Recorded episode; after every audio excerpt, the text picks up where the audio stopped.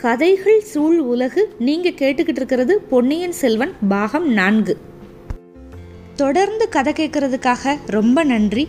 உங்களோட ஃபீட்பேக் எங்களுக்கு ரொம்ப இம்பார்ட்டண்ட் டிஸ்கிரிப்ஷன் பாக்ஸில் இருக்கிற இமெயில் ஐடிக்கு உங்கள் ஃபீட்பேக் அனுப்புங்க. இப்போ கதைக்குள்ளே போகலாம்.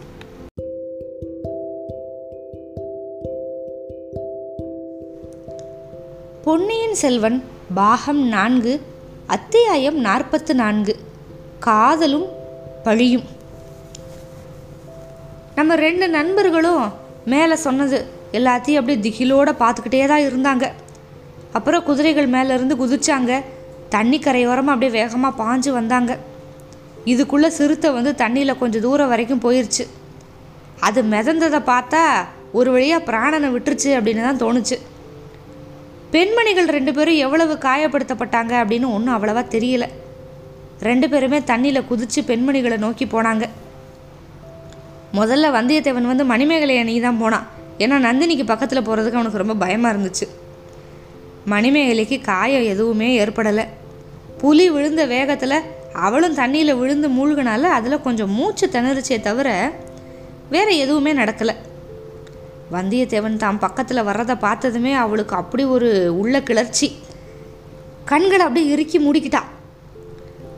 ஆனால் கரிகாலன் வந்து வந்தியத்தேவனோட கையை பிடிச்சி நிப்பாட்டி நந்தினி பக்கம் அனுப்பி விட்டுட்டு தன்னை நோக்கி வர்றதை வந்து அவள் பார்க்கல. கண்ணை மூடிக்கிட்டதுனால.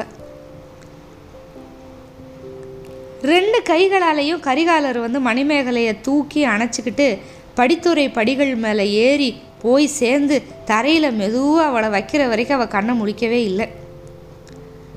மூக்கில் சுவாசம் வருதா அப்படின்னு கரிகாலர் வந்து விரலை வச்சு பார்க்குறப்ப தான் அவள் கண்ணை திறந்தா. திறக்கிறப்பவே வந்தியத்தேவன் கிட்ட கரை காணா காதலை தெரிவிக்கிற மாதிரி அன்பு ஆர்வமும் ததும்புன நோக்கோட பார்த்தா. ஆனால் கண்ணை திறந்து பார்த்தா முன்னாடி இருந்தது இளவரசர் கரிகாலர். உடனே துள்ளி குதிச்சு எழுந்து நகர்ந்து உட்காந்துக்கிட்டா ஒரு பயங்கரமான ஏமாற்றம் தெரிஞ்சது மணிமேகலையோட முகத்தில். அதை பார்த்ததுமே கரிகாலர் வந்து சிரிச்சிட்டாரு கலீர்னு. மணிமேகலை இது என்ன துள்ளல்? என்னை பார்த்தியே இவ்வளவு அருவருப்பு? வேற்று மனிதர் கைப்பட்டா பெண்களுக்கு கூச்சமாக இருக்காதா என்ன? பெண்ணே என்ன என்ன வேற்று மனிதனாக்கிட்டே என்ன? எனக்கும் உனக்கும் கல்யாணம் செஞ்சு வைக்க ஏக பிரயத்தனம் நடக்குதே. சுவாமி அந்த பிரயத்தனம் பழிச்சதுக்கு அப்புறம் தானே சொந்தமாக முடியும். அது வரைக்கும் நீங்கள் வேற்று மனிதர் தானே? சரி ஆனால் உனக்கு அது இஷ்டமா அப்படிங்கிறத சொல்லலாம்ல? இப்போ கடம்பூர் இளவரசி வந்து கொஞ்ச நேரம் யோசிச்சுட்டு ஐயா நீங்கள் சோழகுல தோன்றல். எல்லாம் தெரிஞ்ச புத்திமான். சின்ன பொண்ணு என்கிட்ட நீங்கள் இந்த மாதிரி பேசலாமா? எங்கள் அப்பா கிட்டெல்லாம் கேட்கணும் அப்படின்னா. அப்படியா? பெண்ணே உன்னோட தந்தை சம்மதம் சொன்னால் நீ சம்மதிப்பையா? என்னோட தந்தை சம்மதிச்சதுக்கப்புறம் அவர் கேட்டால் நான் சொல்லுவேன். உங்ககிட்ட இதை பற்றி பேசவே எனக்கு கூச்சமாக இருக்குது புலி என்னை கொல்லாமல் நான் தண்ணியில் மூழ்கி போகாமல் என்னை காப்பாற்றுனீங்க அதனால் உங்ககிட்ட ஏற்பட்டிருக்கிற நன்றி காரணமாக நான் இவ்வளோ நேரம் பொறுமையாக இருக்கேன். கரிகாலர் சிரிச்சாரு. சிரிச்சுட்டு மணிமேகலை நீ ரொம்ப கெட்டிக்காரி ரொம்ப அழுத்தக்காரி. ஆனாலும் ஏமாந்துட்ட. அதுக்காக என்ன ஏமாத்த பார்க்காத அப்படின்னாரு. ஐயா இது என்ன வார்த்தை?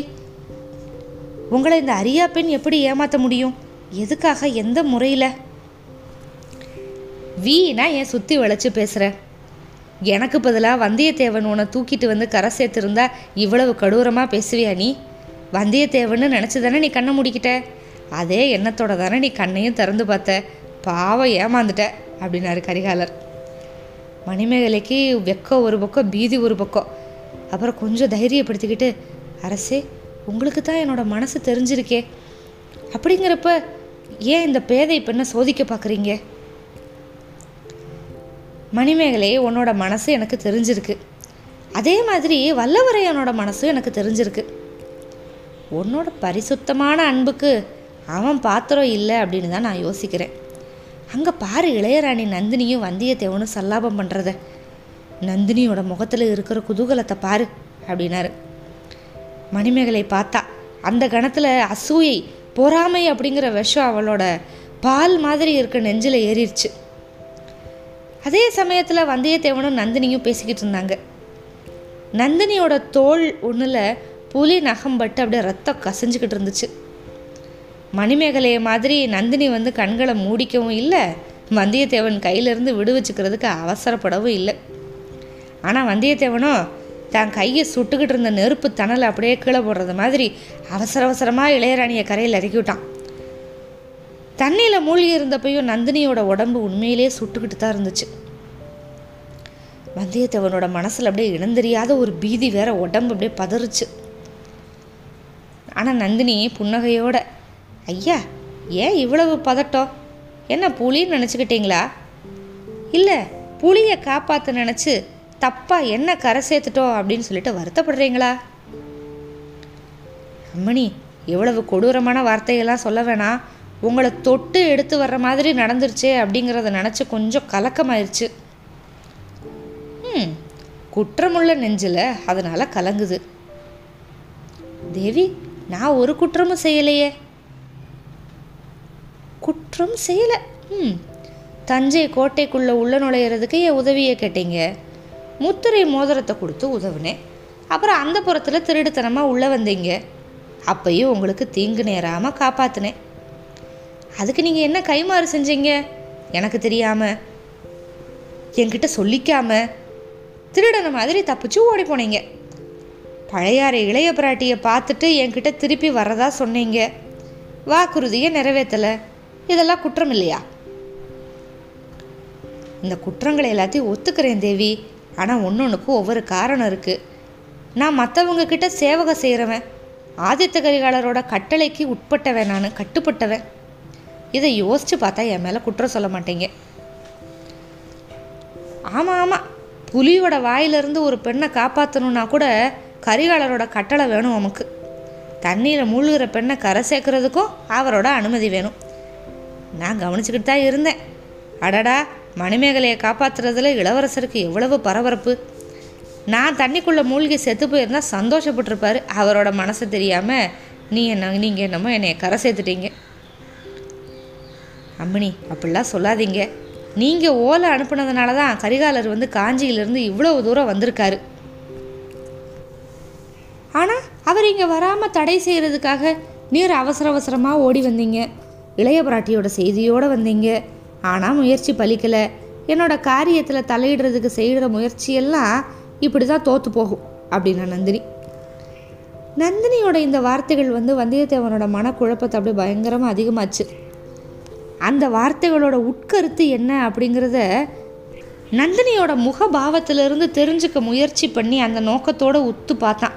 ஆனால் ஒன்றும் தெரியலை. நந்தினியோட முகம் வந்து எந்த மாறுதலுமே இல்லாமல் வழக்கம் போல் புன்னகை பூத்து இருந்துச்சு நந்தினி தொடர்ந்து சொன்னான் உன்னுடைய குற்றத்தை உன்னோட முகத்தோற்றமே ஒத்துக்கிறது அமாவாசை ராத்திரி பள்ளிப்படைக்கு பக்கத்தில் நீர் வந்து என் வசம் மாட்டு நீர் ஆட்கள் கிட்ட ஒரு சமிக்ஞை பண்ணியிருந்தா போதும். உன்னை கொலை பண்ணியிருப்பாங்க அப்பையும் உயிரை காப்பாற்றி அனுப்புனேன்.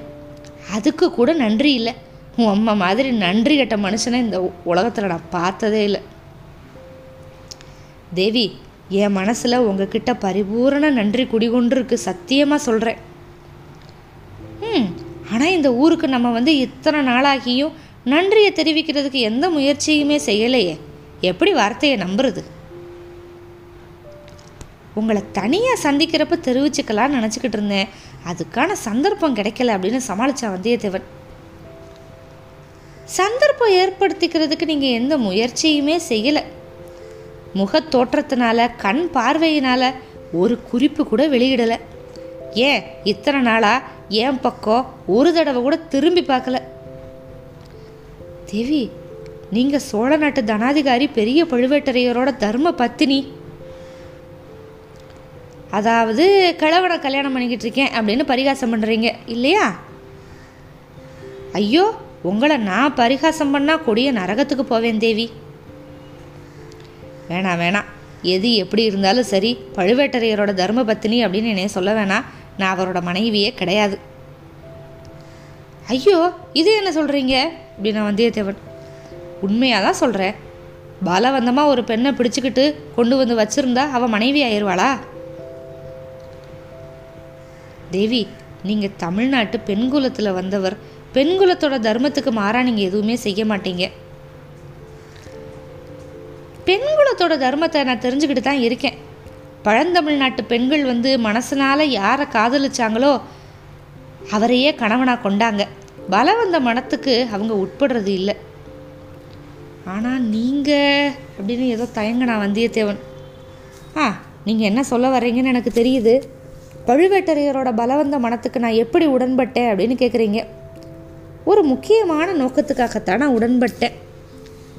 பழந்தமிழ் பெண்களுக்கு ஒரு சிறப்பு இயல்பு வேற இருக்குது தெரியுமா? அவங்க தங்களுக்கு இழைக்கப்பட்ட அநீதிக்கு பழிக்கு பழி வாங்கியே தீருவாங்க. ஐயா நீர் என்னோட காதல் நிறைவேறதுக்கு தான் உதவி செய்யலை. என்னோட விரோதிகள் மேலே பழி வாங்குறதுக்காவது உதவி செய்வீங்களா? கடைசியாக நந்தினி சொன்ன வார்த்தைகள் வந்து ஏக காலத்தில் வந்தியத்தேவனோட நெஞ்சை அப்படியே வஜ்ர வஜ்ராயுதத்தினால பிளக்கிறது மாதிரியும் அவன் தலையில் திடீர்னு பேர் இடி விழச்செய்கிறது மாதிரியும் திணறி திண்டாட வச்சுச்சு. தேவி இது என்ன? காதலாவது பழியாவது? எனக்கும் உங்கள் காதலுக்கும் என்ன சம்பந்தம்? காதலுக்கும் பழி வாங்குறதுக்கும் என்ன சம்பந்தம்? சம்மந்தம் இருக்குது ஆனால் அதை பற்றி சொல்கிறதுக்கு இப்போ நேரம் இல்லை அதோ இளவரசரும் மணிமேகலையும் நெருங்கி வந்துக்கிட்டு இருக்காங்க. நாளைக்கு நள்ளிரவு நேரத்தில் நான் இருக்கிற அறைக்கு தனியாக வாங்க சொல்கிறேன் அது எப்படி சாத்தியம் தேவி? நீங்கள் அந்த புறத்தில் இருக்கீங்க. நான் எப்படி அங்கே இரவில் தனியாக வேற வர முடியும்? அதே அந்த புற அறையிலிருந்து ஒரு நாள் நீர் யாருக்குமே தெரியாமல் தப்பிச்சுக்கிட்டு போகலையா?